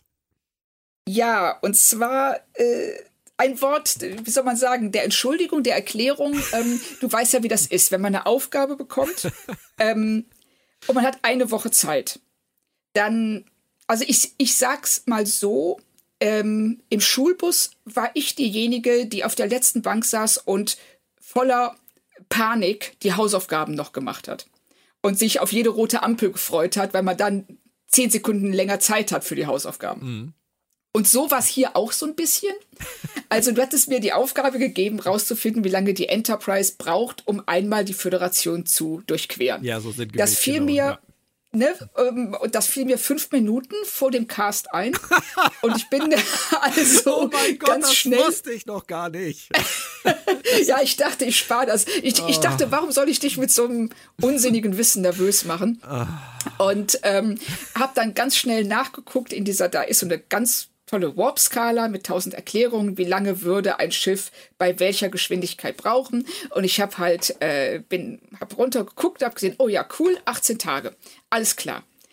Und äh, habe das dann also auch in vollmundig und im nach bestem Wissen und Gewissen bei unserem Cast rausgehauen. Ja. Und habe keine Sekunde darüber nachgedacht, dass die Voyager ja irgendwie ganz viele Jahre braucht, 70. um 70 Jahre braucht, um den Delta-Quadranten zu durchqueren. Es also vielleicht nicht sein kann, dass die Enterprise für die Föderation 18 Tage braucht. Außer die Enterprise hat irgendwie deutlich besseren Transwarp. besseren Transwarp-Antrieb. Und ähm, das ist natürlich aufgefallen. Das ist äh, Silvio Gemske und Toni Behrendt aufgefallen. Schöne Grüße. Hallo Silvio, hallo Toni, vielen Dank fürs so genau Zuhören. Also so genau musste man gar nicht zuhören. Es hätte eigentlich jedem auffallen müssen, inklusive ja, unseren Hunden. Aber ja, ich weiß. Ähm, also ich bin in der Spalte. Aber ich habe dir vertraut. Ja, ich weiß und ich habe versagt und ich, jetzt möchte ich bitte die, die äh, Schande-Glocke aus Game of Thrones haben und jemand, der neben mir herläuft und sagt Shame, Shame. Shame. Shame. Shame. Shame. Shame. Und also es ist tatsächlich so, ich bin in, in, der Stalt, in der Stalte, in der Spalte verrutscht und die Enterprise braucht für einen Sektor, das sind 20 Lichtjahre, 18 Tage. Ja. Sie braucht um die gesamte Föderation zu durchqueren, was ungefähr 10.000 Lichtjahren entspricht, bei einer Reisegeschwindigkeit von Warp 6 26 Jahre. Boah. Ist kein großer Unterschied, gebe ich zu, ist jetzt Nitpicking, ja, aber ich dachte, man, aber Claudia, ich dachte, man sollte es erwähnen. Das, da, da, also ich glaube das jetzt natürlich wieder, ich, wie immer, ich glaube dir alles, was du sagst, ich glaube dir das auch. Aber das, das wirft doch viele andere Fragen auf, oder? Ja, zum Beispiel, wie so eine Föderation überhaupt zu regieren ist. Ja, äh, jetzt gerade, wo wir Discovery gesehen haben, wo das ja so ein Riesenproblem ist mit diesem, mit diesem Antriebsbums, ähm, der, dass sie da nicht mehr miteinander kommunizieren, keinen Handel mehr treiben können. Aber ich meine, wenn das Flaggschiff der, der Sternflotte der Föderation 26 Jahre dafür braucht, wie, wie sind dann überhaupt viele Handlungen innerhalb der Serie zu erklären?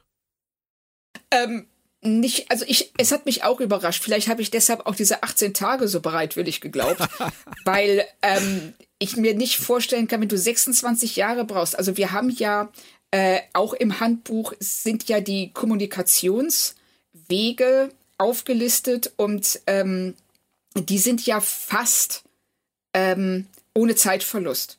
Ja. Trotzdem, wie soll man sowas regieren? Wie soll man äh, am äußersten linken Ende der Föderation wissen, was 26 Jahre entfernt am äußersten rechten Ende der Föderation los ist. Ja. Und solche Dinge, also ich finde das sehr schwierig und ähm, weiß auch nicht, wie das, also das kannst du ja eigentlich zentral kann man sowas nicht beherrschen, das oder regieren.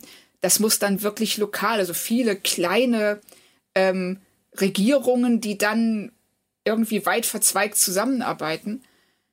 Ja, also nein, Anders kann also, mir nicht ich glaube, wir müssen uns darauf einigen, Claudia, dass das einfach in sich leider keinen Sinn ergibt. Nicht wirklich. Also es würde als ein Staatenverbund würde es vielleicht noch irgendwie Sinn ergeben, aber du kannst ja schon, ich sag mal, wie jetzt gerade der G7-Gipfel in Cornwall, die kannst du ja schon nicht zusammenrufen. Ja. Sich alle mal zusammensetzen, wie soll das gehen? Und dann hast du halt wieder ähm, im Prinzip so eine Folge, wo jetzt Odo in der letzten einfach auch zu irgendeinem Planeten fliegt und wieder zurück.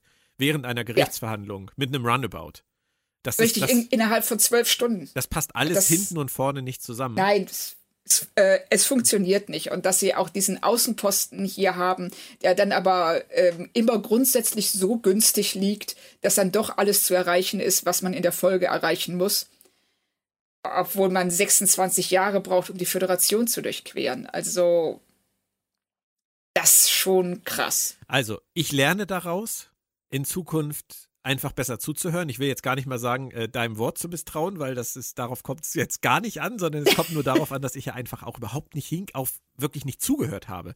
Weil ich hätte ja selber Aha. auf die. Nein, nein, muss ja so sein. weil da, es ist ja wirklich so, dass man, dass man selber, wenn man sich ein bisschen damit beschäftigt und sich alleine mit dieser Voyager-Thematik, wie du sagst, es ist uns ja bekannt, dass die Voyager vom, vom Drittel oder Dreiviertel ähm, Delta-Quadranten durch den Beta-Quadranten zum Rande des Alpha-Quadranten 70 Jahre braucht. Ja. Dann kann die Enterprise nicht den ganzen Alpha-Quadranten äh, oder den, den Föderationsraum oder wie du es jetzt auch immer definiert hast, in 26 Jahren durchfliegen. Das, das Also es war richtig, es ist rein der Föderationsraum und vielleicht habe ich auch deshalb gedacht, ähm, nein, ich habe überhaupt nicht nachgedacht. Ich habe das fünf Minuten vorher rausgesucht und rausgeballert. Aber rein vom Prinzip her könnte ich mir vorstellen, dass man, äh, der, der Alpha-Quadrant besteht ja nicht nur aus der Föderation.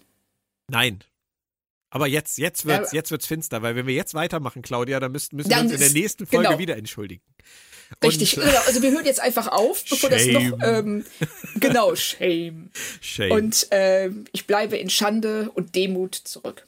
In Schande und Demut. Gibt es irgendwie eine Folge, die so heißt oder ein Lied? Ich weiß es gerade nicht, aber es kommt mir sehr bekannt Also das wäre ein cooler Folgentitel in Ja. Schande und Demut.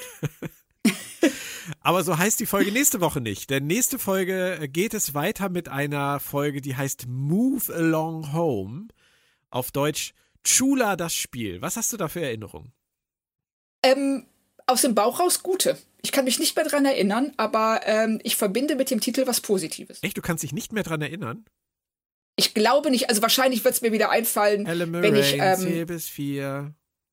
Elle Moraine, wenn du sehen kannst. oh, ja, richtig. Dann kommst du mit Ähm, mir. Ja, ich glaube, das wird cool. Da ist wenigstens von vornherein schon so ein bisschen der, der humorige Trash-Faktor gegeben. Also da, da müssen wir nicht damit kann 30 ich total Minuten auf. Bela Lugosi warten, sondern da haben wir von Anfang an so ein bisschen die Spaßkappe auf vielleicht. Ja, das hoffe ich doch. Das hoffe ich auch.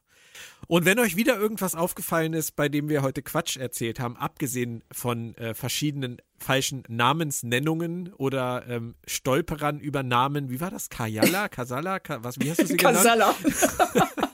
Dann dürft ihr weiterhin gerne kommentieren auf planettrackfm.de oder auch bei Twitter at bjoernsuelta, das bin ich, da könnt ihr einfach schreiben.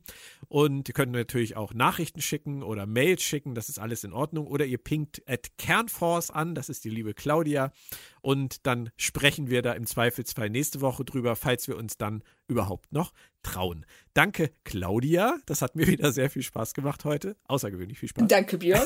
Möchtest Hat du noch, noch einmal die Spaß Hailing gemacht. Frequencies äh, nochmal bringen? Are they hailing us? Bleibt gesund. Bis nächste Woche. Tschüss. Tschüss.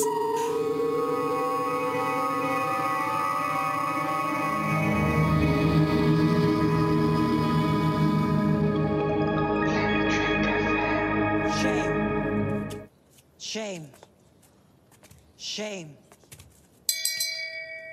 Shame. Shame. Shame.